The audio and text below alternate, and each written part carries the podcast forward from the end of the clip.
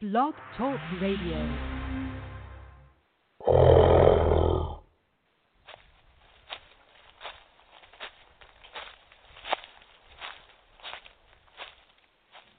There's something outside.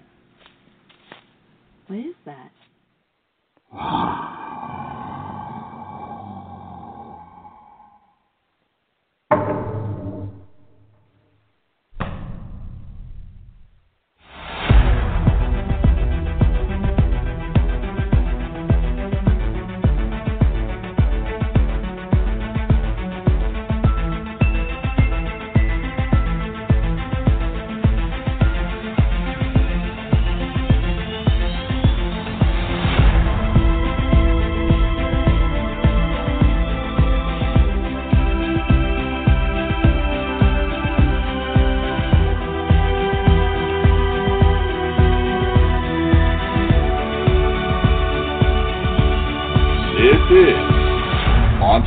Radio.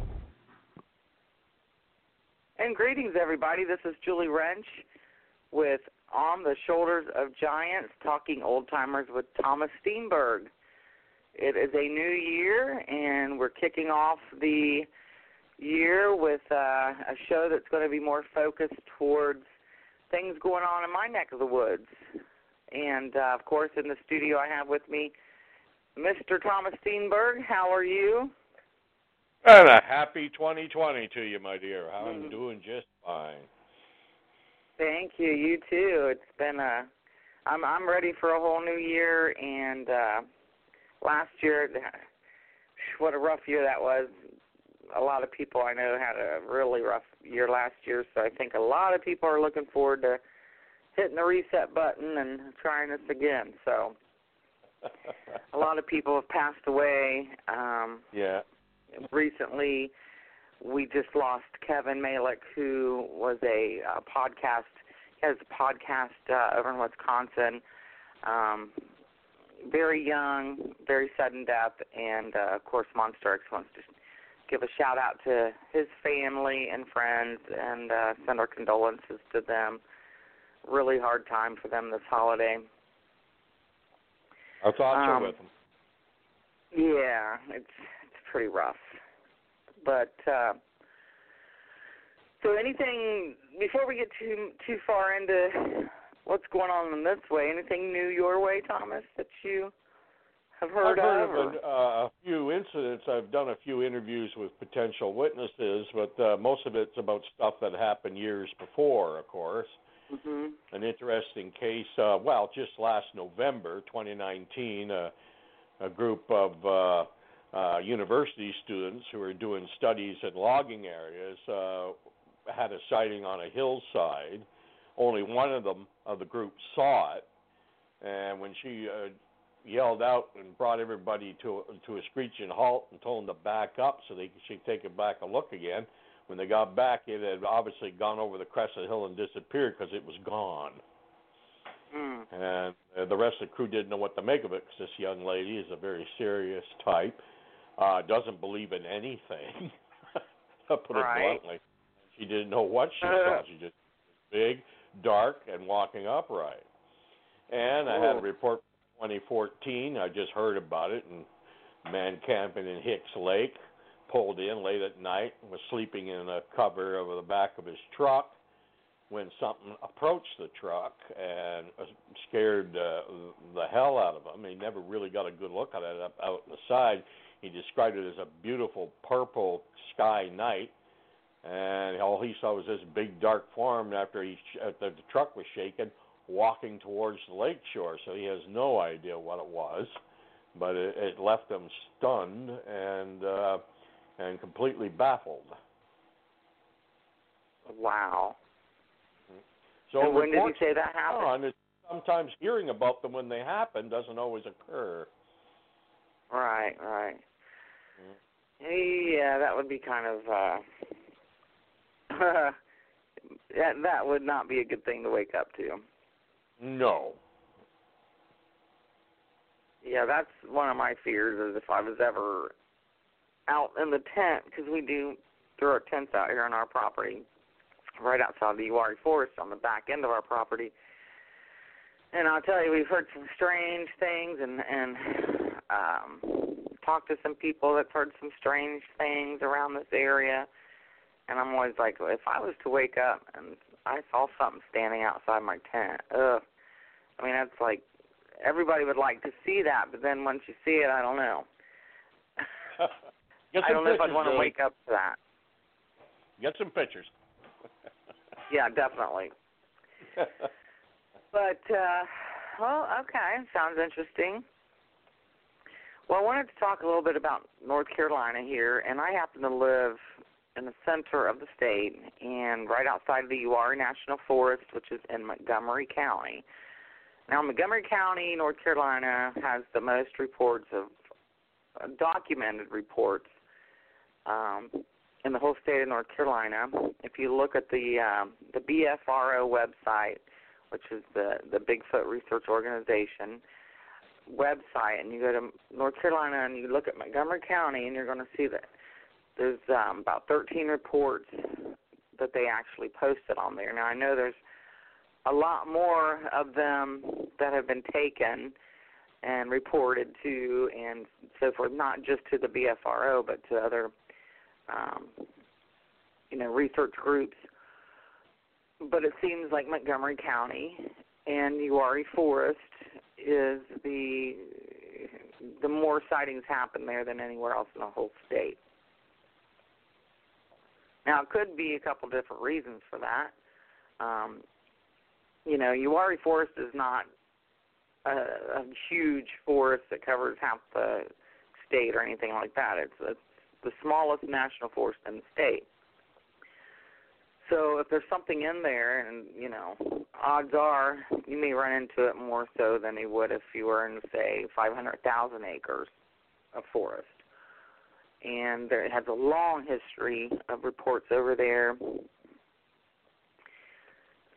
Just some of them, you know, I'll, I'm not going to read each report word by word, but the ones that um, that I'm aware of, and the ones that are actually on the BFRO camp or website, happens when a lot of people are camping out um, in their tent or in their uh, hammocks, and it seems like there's a lot of um, wood knocks or rock clacking that they hear, uh, rocks being thrown. Uh, sounds like a baby crying, different kinds of whoops and howls and and yells going on.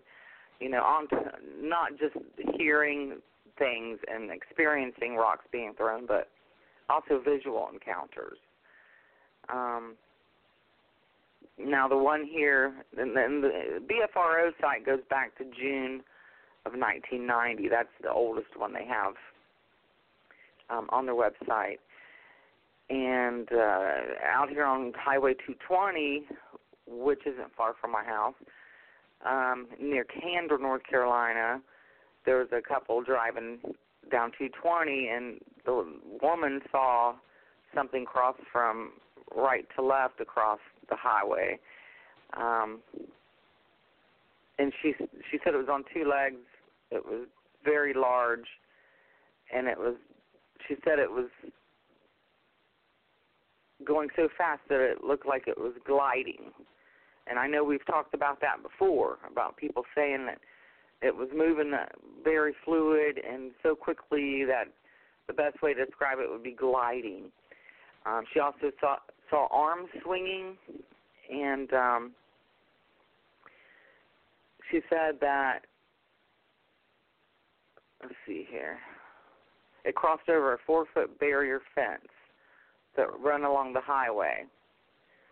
So to her, that was kind of unusual for something to just step over a four foot fence Mhm. bipedally.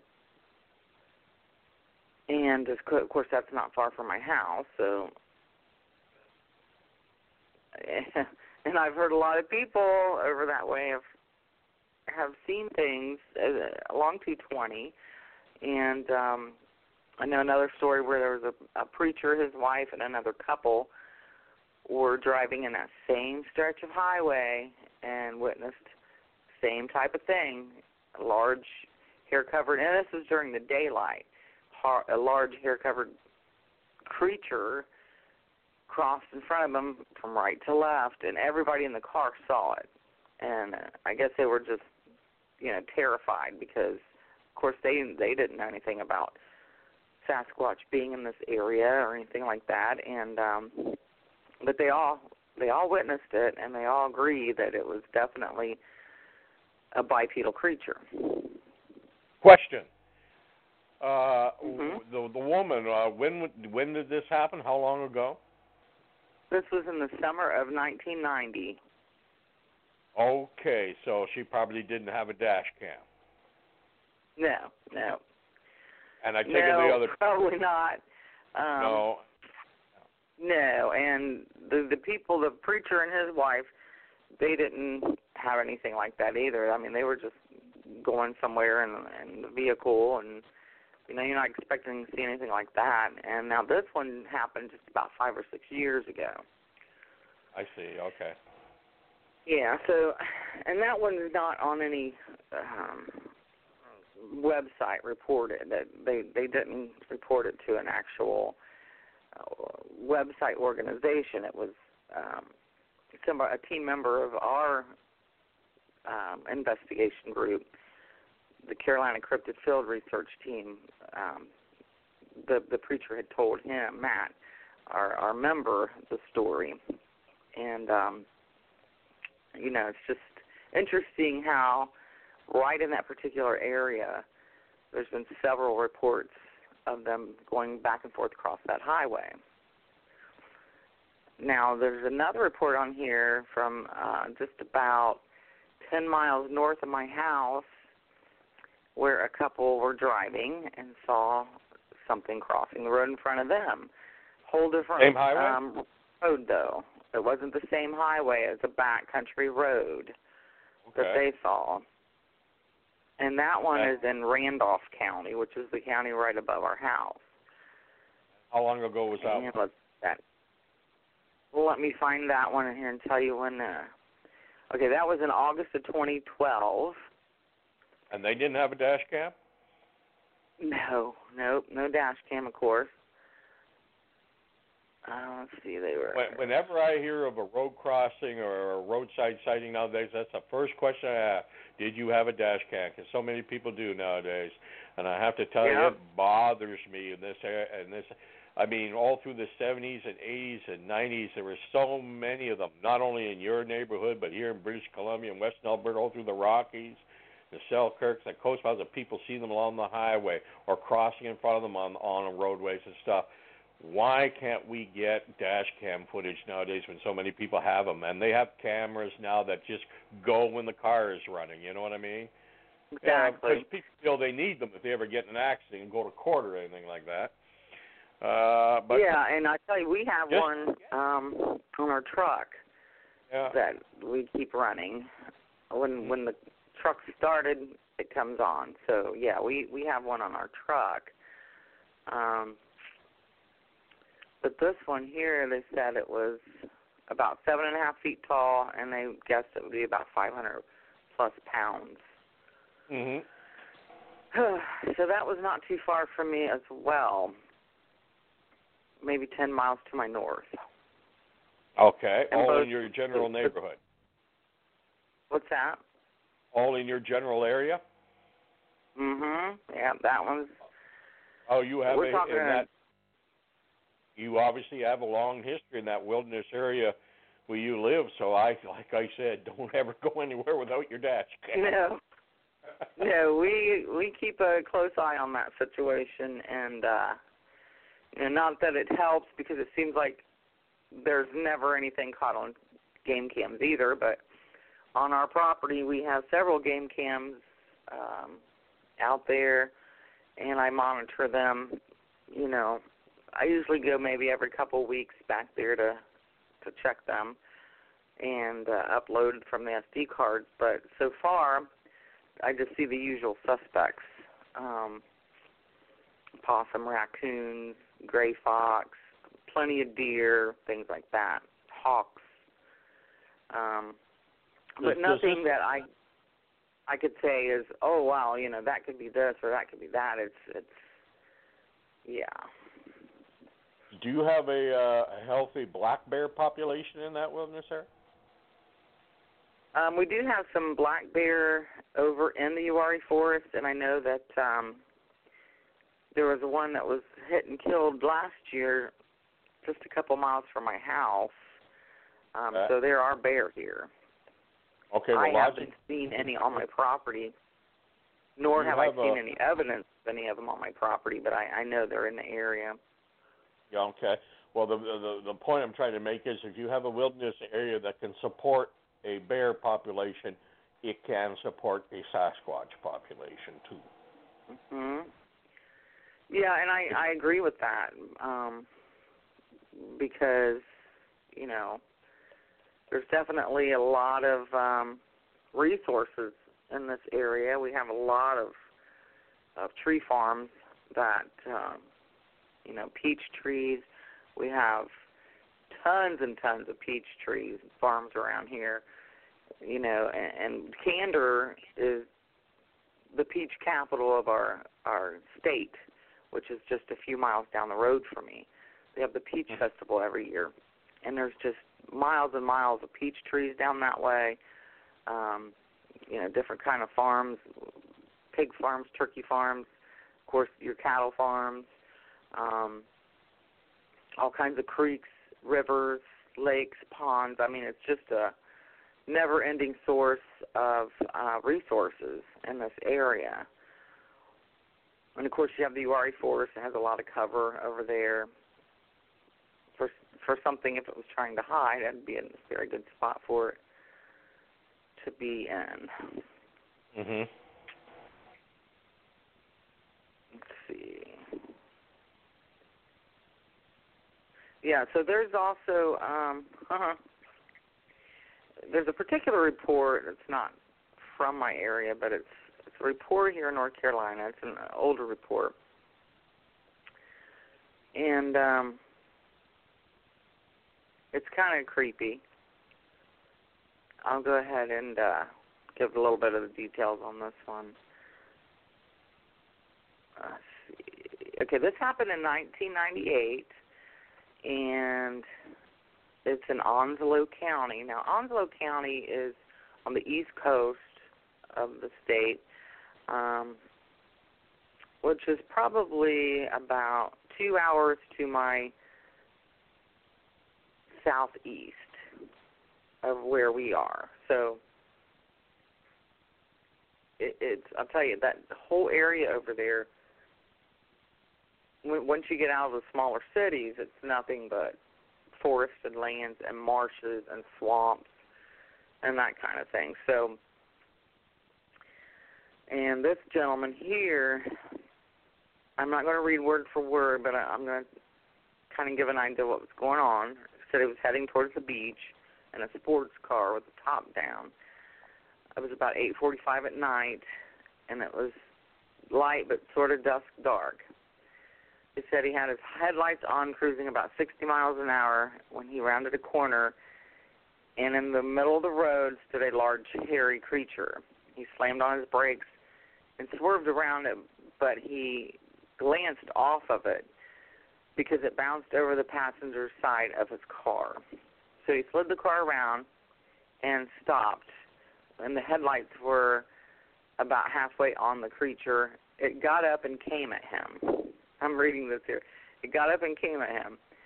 It was 25 feet away from his car, and he said that he remembered there was a horrible smell, and he described that the smell hung in the air like a quote unquote wet blanket. And he described it as being seven and a half feet tall, reddish brown matted hair, but the face was hairless, and it looked pissed. Um, he said he put the car in reverse, backed up, and threw the car in drive, and took off. As he was spinning around, he looked in the rearview mirror, and it was right on his car's rear end, and he heard a loud bang. And at that time, he says, my car caught traction and took off. I left the creature running down the road after me. I had never been so scared in all my life. And then when he got to the destination he was going to, he said the rear quarter panel was dented in with hair on it, and his rear spoiler was shattered where he had hit, where it hit the rear of his car. I told my friends, family, police, and insurance that I hit a stray cow. He said it took two weeks to get the smell off of the outside of his car, and the inside still had that smell. He said it smelled like sewage and something else. He was 27 years old when it happened, and now he refuses to drive down that road. How long ago So- was What? How long This ago was this? in July of 1987. Did he report it to the state police? Yeah, he reported it, but he said that he hit a stray cow. He didn't say, you know, Ah, I saw okay. this five creature. He did report it to the police, insurance. You know, he did make an insurance claim, um, but he didn't say describe what he saw. He just told people it was a black cow because he didn't want them to think he was nuts, and he didn't want the insurance people to um, drop him. Uh, you know, because they're not going to believe that that you hit a Bigfoot or the Bigfoot chased you and all this stuff. So, but he he did mention at the time when they took the report, he did say that he will drive 50 miles out of its way to not go down that route anymore. Even today? He said it made a loud growl or roar, and he's never heard anything like it before since, and he doesn't want to. Did you so he, I guess he just got freaked out. Did you ever have the opportunity to discuss it with him? No, I haven't. This was a report on the BFR website that was taken. Yeah, it'd be see if I. interesting talk to him Oh. I'd love to talk to him about that. Yeah, it'd be interesting to talk to him today to to see if he still feels that way. Mhm. See if he's Yeah. still driving 50 miles out of his way. right. But a few things about 20s, that report that stuck out to me was that he said that the the smell hung in the air like a wet blanket. That, that just to me was very detailed. Um, and the face was hairless. You know, I've heard a lot of people say that the only, you know, the face doesn't have hair on it, but there was hair hanging down from the forehead across the face. But a lot of times people will say no, I there was no hair on that face. So that's very unnerving to think that um yeah, if that's a true story, then that's horrifying. To have one actually chasing you. I mean, that's what nightmares are made of for me. Oh, absolutely. Think of the, assuming the story's true and the Sasquatch does exist. Think of the poor animal. He's just going about his business. All of a sudden, this thing with bright lights almost hits it. It kind of Mhm. react with. It would react with violence. I have no doubt about that. Yeah. Mhm. Yeah, yeah. I, I mean, can you blame it? No. Um, but yeah, I mean, there's a several over in that uh, that same county, in Onslow County. There's six reports actually on the BFR website in that same county, and um, another one here from 1999. Now, there's a motorist driving not far from where this happened, near Camp Lejeune, which is a, a military base over there. This gentleman saw, he said, I thought it was a bear sitting down under a huge pecan tree.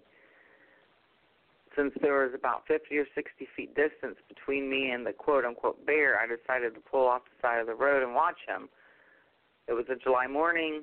He had the windows of his truck rolled down, and then he noticed the most ungodly smell he'd ever experienced. It was kind of like rotten eggs messed, mixed with sewage and sulfur. That's the way he describes that.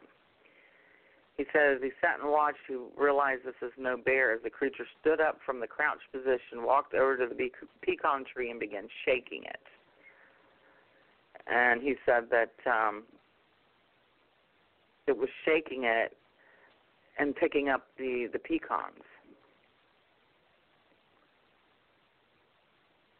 And how long was he watching it for?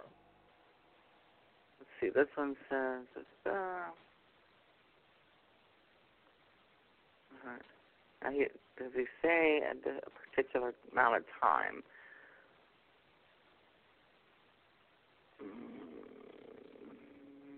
No, he didn't say exactly how long. And okay, it sounded like it was He said more he than just. blow, he blew the horn. It suddenly stopped and just completely froze. Still with its back to me. It stayed like that until I laid down on the horn. About ten seconds later, it slowly turned and looked right at me. That's when my heart decided to do the 50-yard dash in 2.3 seconds. I couldn't see its face that well, but I it stood about eight to ten foot tall. The hair was very long and matted. it made a loud screeching noise and tore off into the woods.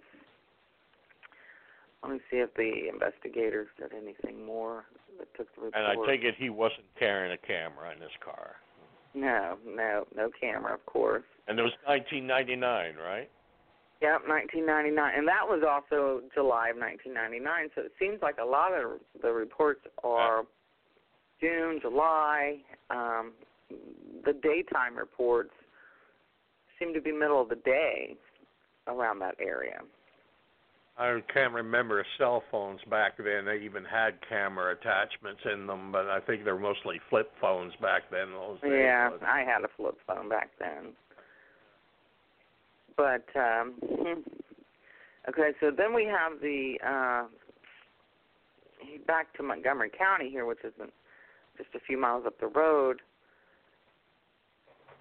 We have um a camper that was awakened by heavy bipedal footsteps around him in the Uwharrie, of course.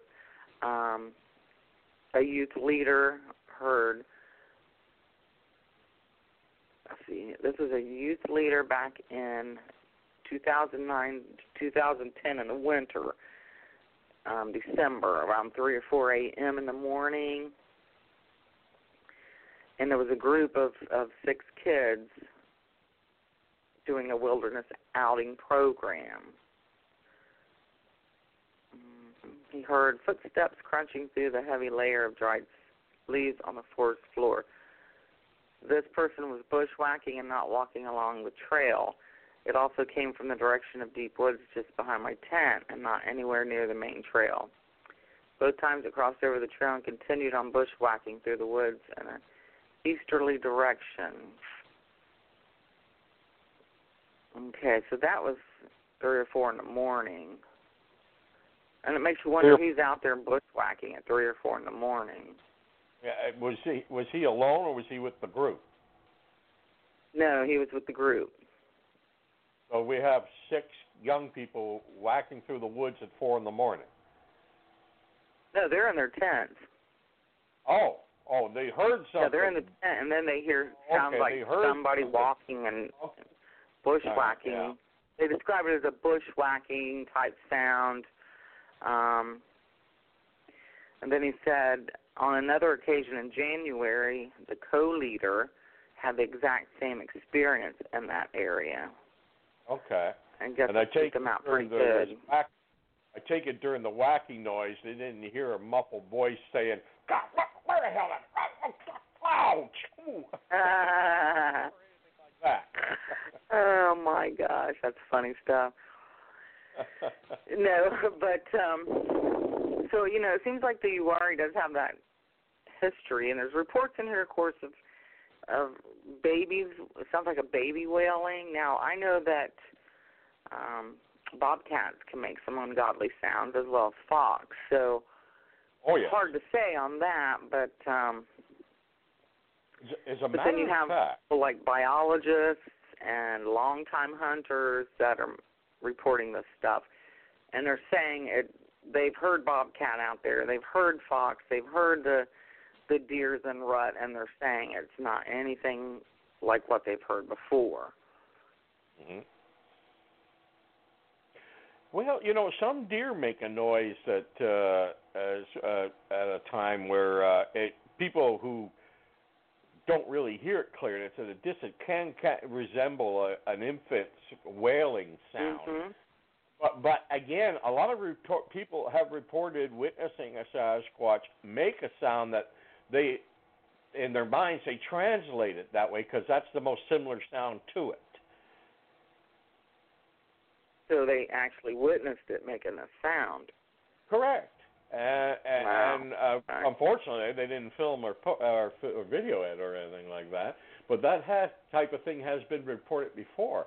Uh, and a lot of people seem to think that the sound of children playing and stuff may be an attractant. Uh, they they have a curious nature, it seems, at times. I've I've always I've heard so many stories uh, in the past where the Sasquatch seems to be uh, watching them. Mhm. Uh, you know, Mhm. you you know, like the sound of children playing or or, or, or children crying or whatever seems to uh, in, instill a curiosity in them, and they come to check it out. Uh, you almost get that impression from some of the stories in the past. Mhm. I agree with that. And And there was a lot one of people that have been story. investigating these things for years always Uh, come back and say that they they have a curious nature about them, and it's almost like they can't help themselves when and it I'll comes to things like that. uh, uh, just one incident, one incident uh, uh, brought to my attention by the late Ray Crowe. You may remember his name. Mm-hmm, sure do. watch yeah, Western Bigfoot Society.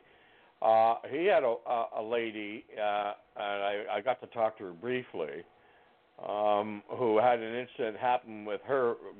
Well, she was a young woman now, but when she was a little girl, uh, she was actually hurt herself, and she was crying, and she said this thing picked her up and carried her off, and the adults just went went nuts trying to find this little girl because she was, as far as they concerned, they had a missing kid on their hands, and they followed her through, and they found the little girl on the edge of a river, standing on a dead log. And when they asked her how she got there, she said, "The big monkey put me here." Mm. You know, Wow. that was an interesting case. That was a very Well, we- interesting case. But it Yeah. seems like her, her falling down and and cutting her, her just above the knee, she cut herself a little bit. Nothing serious, but it hurt. And she was wearing a, a dress, and, uh, and she cut her knee, or just above her knee, and that's why she was crying. And the thing came up to her when she was crying, and it got to her before any of the adults did. Uh, and took off. And of course, Mm. the people they were they were panicking because all they knew is the girl was missing, so they were searching. Missing, and, yeah. and they when the thing dropped, just sort of, she said she could hear them yelling her name, and the thing just left her there on the log and took off across the river and disappeared. Mm. Yeah, and all she said That's was the big strange. put her there. Yeah, that was a fascinating story. Whether it's true or not, who knows? If she was making it up, she was sure a convincing storyteller. Yeah, definitely. And you know, there's other kids that have been found in the most unusual places. Mm. Um, hours up to days later after they've gone missing, found alive, and uh, you know, asked how they got there. And there's different little strange stories, like the uh, this And believe child it or over not- here in North Uh, just about two years ago came up missing, and um, I think he was six, but um, he was found two days later in the middle of a thicket bush, like down and deep inside the thicket, and the re, the um, um, people who rescued him had to cut their way in to get to him. Um, and they asked him, you know, because it, it had gotten cold that those nights that he was out there. I know it was in the lower 30s, and one night it was actually 27, if I remember right. But the other night it was like 33 degrees, and um, he was fine when they found him. He, he wasn't, you know, like hy- hypothermic or dehydrated. He was a little bit dehydrated, but it wasn't anything uh, major. He's in good condition. And they asked him, you know, how did you survive out here? Did somebody help you or whatever? And he said it was a a purple bear. That was rather recent. I recall this. This Yeah, one, it was just recent, maybe not even two years ago. And Yeah, that yeah. is over there on the east coast of North Carolina, um, not far from Camp Lejeune, where all these other things happened. Now I've been over in that area, and it's very forested over there, very rural area, not far from New Bern, North Carolina. Now they never did go into full detail about what all he said because of course the family wanted to protect him and I and I totally understand and respect that. Um but he did say it was a bear that that kept him warm while uh, he was out there. Just unusual. Yeah, that is unusual, but it, weird things happen in nature. Animals sometimes act in ways you don't expect. There's a couple of YouTube videos on of a a leopard and, and a young gazelle orphan uh, calf, and it seems to be more or less um, taking care of it and, and and playing with it rather than killing it. Mhm. You know, uh, yeah, you know, sometimes nature does strange things. I, who knows? Yeah, and I mean to a child um trying to describe something um a purple bear, I'm I'm not sure where the purple came from. It could just be a child's imagination, but uh we never did hear anything more about it because the family just you know asked for privacy and we're just so elated to have him back and and well that um I mean they were just terrified that he was never coming back. Yeah, and uh, here in British Columbia, with our First Nation people or Native Americans, as you call them down in the states, um, even today, when children go missing and are never found, sometimes they, the parents and the family and the and the local community just say, "Well, we know what got them," Mm. And they accept it so quickly, still to this day. Yeah. hmm Right, and I, there is a, a lot of stories and, and long-standing tradition uh, stories told about these creatures taking women and children. hmm Long, long. so when I'm out in the yard at night by myself, you know, by that fire pit when it's complete dark, and I hear these ungodly screams, I'll get up and I'll come in the house because I'm thinking about these stories that I've heard about. You know, people come up missing, and I'm like, no thanks. Um, well, that's why I told you in the past. You, you got to keep a body camera on you so we can get some yeah, get some pictures of that. As long as you guys find the camera and, and that I dropped as I'm being drawn We- off. and when we build the monument to your memory, we know you died a heroin's death. Here, here's Julie's monument. She took one for the team, and uh, got this great footage, but she was never seen again. Um, but yeah, I mean, I, I take this stuff serious because I have you know close friends who swear by God they've seen these things, and it's no joke to them, and terrified them at different times, um, up close and personal. Um, seen them crawling through the grass, coming towards them.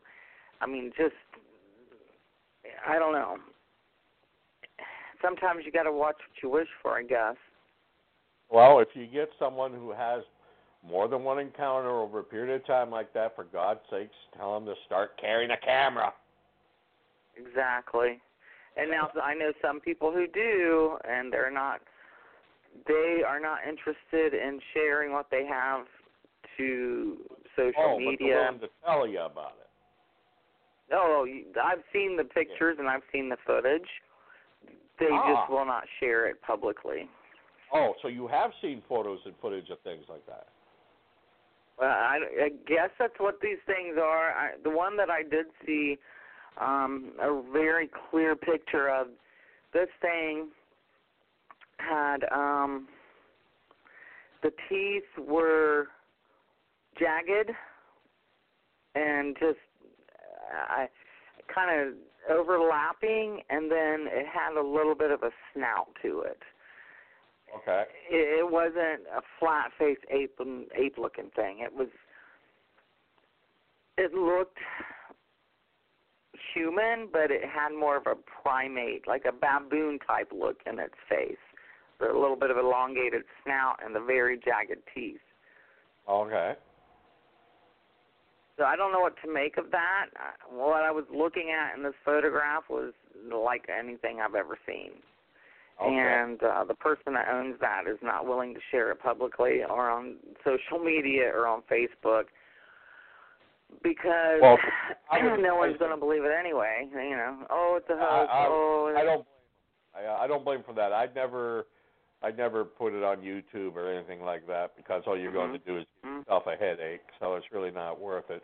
But if they're willing to share it with a researcher, a serious researcher, that's a good thing. Oh yeah, they they definitely have shared things, and uh, I've seen some pictures that just blew my mind. I mean, I just I now know that these things, whatever they are, there's something out there. Now I can't say yes that that's what everybody's seeing as a Bigfoot, but there's some unknown creature, and then that picture was taking over in the Uwharrie forest, by the way.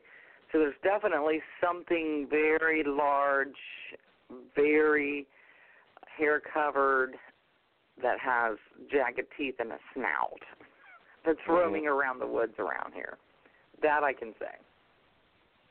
And uh, I hope you're not getting it into the dogmen things and things like that. Well, I that's what I'm talking about. I I don't know anything about this whole dog man thing, but just seeing what I saw in that picture, and now I'm wondering if that's what people are seeing in other places and calling it a dog man.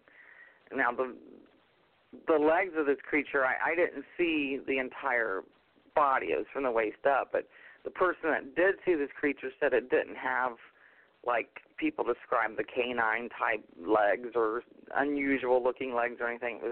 They said it looked like what Sasquatch is supposed to look like. It just had more of a, a pointed nose, like a snout type deal coming off the face, not a flat nose. Well, So- tell me, in your gut opinion, is this person telling you the truth, and did the picture look like it was a mask or something like that? Oh no, no, this this person um yeah, this person has come to my home and ha- and helped investigate things around this area. Been doing it Okay. for quite some time and Okay. um has more than one picture and and footage and videos and just some really wacky stuff taken over there in the Uwharrie. And this person isn't looking for um attention or anything like that. They basically because of where I live and the fact that I'm out here a lot of times by myself alone by my fire pit late at night with my recorder going and my um my camera set up on tripod, you know, my night vision camera. The reason why he wanted to show me and tell me that is because like for real, Julie, be careful out there. It's not a joke. you know, you're six miles away from where this picture was taken, so keep that in mind when you're out there, Okay. sort of thing. So, yeah. I'm very serious, very no nonsense person, um, long time hunter, outdoorsman type person. Um, so yeah, I, I definitely take what he says very serious and uh you know, told me not to be roaming around the back of my property by myself at night. So yeah, but it's creepy. It, this area is very creepy. I'm telling you. There's, you know, I, I think I mentioned before when Finding Bigfoot team was here about what was it eight years ago now, and they interviewed that couple that were on the ATV, and um, they saw one that got down on all fours and started chasing them, and the Mhm. woman was on the back of the ATV, and she thought it was going to snatch her off of there, and she was, you know, going to come up missing. And she was terrified, but it chased them on their ATV on all fours. And Okay. that that particular area that they were at is a ATV trail in the Uwharrie, and that's only about maybe seven miles from my house where that happened. So, a lot, a lot of creepy stuff goes on around there. Mm Mhm. Uh, I'll tell you, though. Do you, do you guys, the group you deal with, do they spend most of the time in and around that Uwharrie area?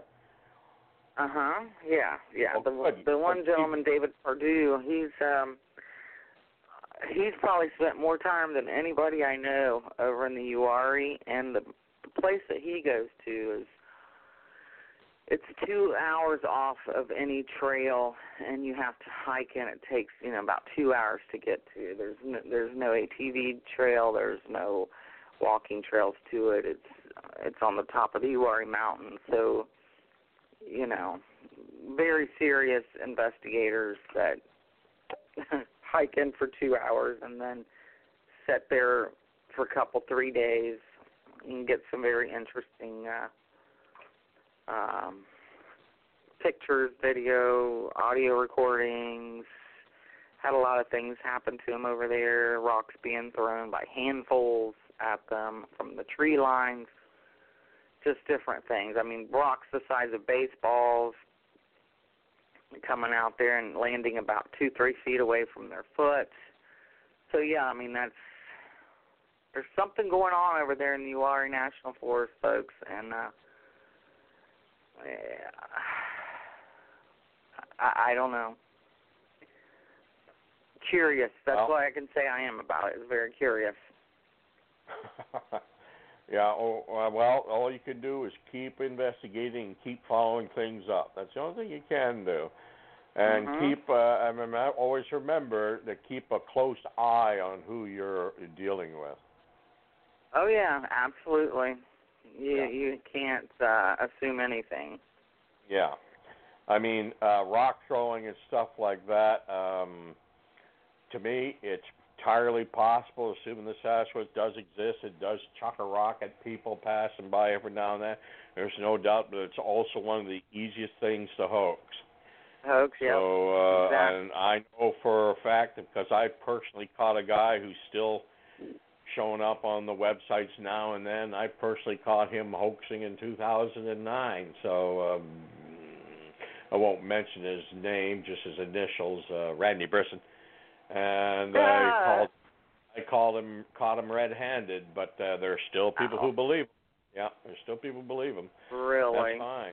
Yeah, because people will believe. There are people out there who will believe anything. I Yep. mean, you know, but you know, a lot of this stuff. It's indeed poss- assuming that the Sasquatch does exist. It's possible that they do make these kind of noises like rock banging and things like that. But I, my, in my opinion, a noise in the dark and a noise in the woods is just that. If you don't see what did it, it could be another explanation for it. Mhm. Yeah. Uh, what we need to do is actually see a Sasquatch doing it. That's the point. Some people have, or at least they report they have. Yeah. Yeah, and I mean, you would think, well, these creatures are out there in the forest, and if you are getting near to where they are, and say there's more than one, um, Well, there how do they be. tell each other to, you know, hey If- man, there's yeah, if we got has- company. If they exist, there has to be more than one. There has to be. Uh, there, uh, there Mhm. has to be a. There has to be a viable breeding population. If the Sasquatch does exist, there has to be more than one. There's no doubt about that. And if there is only one, well, he's he's very energetic because he'll run from. He'll He's show up been around for decades. one day, Bluff Creek the other, and North Carolina next week. So yeah, yeah, exactly. Hopping on a train.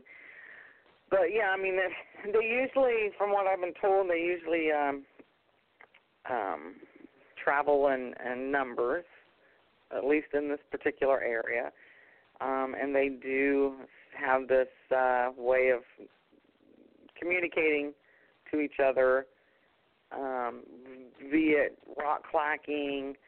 Um, whistling, Now I've heard a lot of reports about the whistling.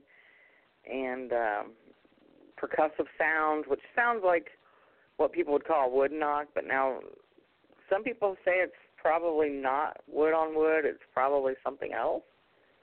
But Could we think we're hearing wood on wood. Well, I'll tell you, Um, you've got to make sure if you're going to do things like that. And I keep telling other researchers, I've never put much emphasis. I don't do that myself because I think it's a personally, uh, it's a, in my opinion, and only my opinion, it's a it's a waste of time because if there's any, especially guys out there, if they hear somebody knocking, they're going to knock back. yeah. Yeah. You know, that's just what people do. And I've heard people say things, well, there was nobody else for miles. Well, how did you know that? Were you monitoring every trail, every road? I mean, I even remember going out with a uh, uh, a CBC radio show called uh, uh, oh, I can't even remember what the show was called. We thought we heard noises, and then and we were getting really suspicious about it. And then we heard the tent poles hit the ground. So, oh yeah, there is somebody out here. yeah, you know, because you can't. Not every sound that you hear is a creature out there making a sound. Um, there's so much noise in the forest, just and because a lot of wildlife calls of are animals. Wildlife makes strange calls. You ever heard of moose in the in the rut? They are uncanny the way they sound. And a Mhm. mountain lion, they have such a variety of calls. It doesn't sound anything like the old Disney nature films we saw back in the sixties and seventies. You know, it would freak you out. You know, a lot of strange. Yeah, definitely, and and that's um, Yeah. when people are you know like lifelong hunters or um, spend bunch of time out there hunting or you know just being outdoorsmen i tend to i i, t- I tend to think that they would be more apt to be able to discern noises that they know they've heard before um versus something that, that makes the, the hair on the back of their neck stand up if you will That's you true. know because I, I mean, even that, even that, I've I've seen people who, well, at least claim to have been hunting their whole lives who didn't recognize a moose call when I played it for them. oh you is know, that I- right Oh, you, no, but you know, but they recognize a different moose call that I played for them. They just didn't ever happen to hear it. I mean, just because someone says they've been in the bush all their life does not make them Paul Bunyan, the no- knowledger of all things. Can just Paul Bunyan easily fooled as anyone else can. I don't believe well i think the the good thing about where the- i'm at over here we yeah. we don't have uh elk uh moose or we have bobcat we have bear we have deer of course um no wolf the red wolf is pretty much extinct in our state now thanks to humans um so where we're at it'll narrow down to what it could or couldn't be. I don't you know there are no elk. And i do know that th- i've heard some of them elk calls and it's like what was that? And um then you hear it again and you're like somebody's like oh yeah that's an elk. And you're like okay. Thanks for telling me that because that would freak me out if i heard that in the middle of the night because i'm from this part of the country see? And um i don't have elk out in my forests so if you're not used to hearing something and you go somewhere else and you're hearing unusual things, then you know it, it pays to know what you got in, in your forest too. Absolutely, but always keep in mind. Remember that uh, until recently, they thought the eastern puma was extinct. They thought it went extinct around the time the American Civil War started, and now there've been sightings in eastern Canada and the northern states, and it's quite possible that the eastern puma, or mountain lion, for lack of a better term, may actually Mhm. still exist. It may actually still exist, yeah. So they Mhm. thought it may have been extinct. It may have gotten very low, but it may be making a comeback. So you never know. Yeah. Yep. I've had a remember interviewing a man here named Ralph Bob who had a sighting of a Sasquatch in 1973. He also claimed to have seen a moose in 1974 in the Ruby Creek area. And there's not supposed to be any moose in the West Coast rainforest. They're usually in the interior or higher elevations. And he said he had more people believe him about the Sasquatch than he did the moose. Is that right? Wow. That's right. That's amazing. Yeah. But yeah, I mean, the, like you always say, you know, just stick with the facts and and hear something. That's why I, I have my audio project that I do here at my property. Um, most every night, I leave a digital recorder sitting out on my deck, and I do have a lot of interesting things recorded. But you know, David Ellis from the Olympic Project, he he's the one that analyzes my audio for me and then uh, sends it back to me. But you know, he's not going to say, "Oh, this is definitely a Sasquatch right here, Julie." You know, he's saying this is of a suspicious nature Yeah. because he runs it through the spectrograph and he's familiar with um, the known animal sounds, known percussives, uh, knows what the pattern of the human voice looks like on spectrograph. So there are some very interesting uh, clips that I've caught around here. Yeah, but um, that's why I'm always having my recorders out at night. If it's not Yeah, raining and if it's not below 32 degrees, I'll have my recorders out.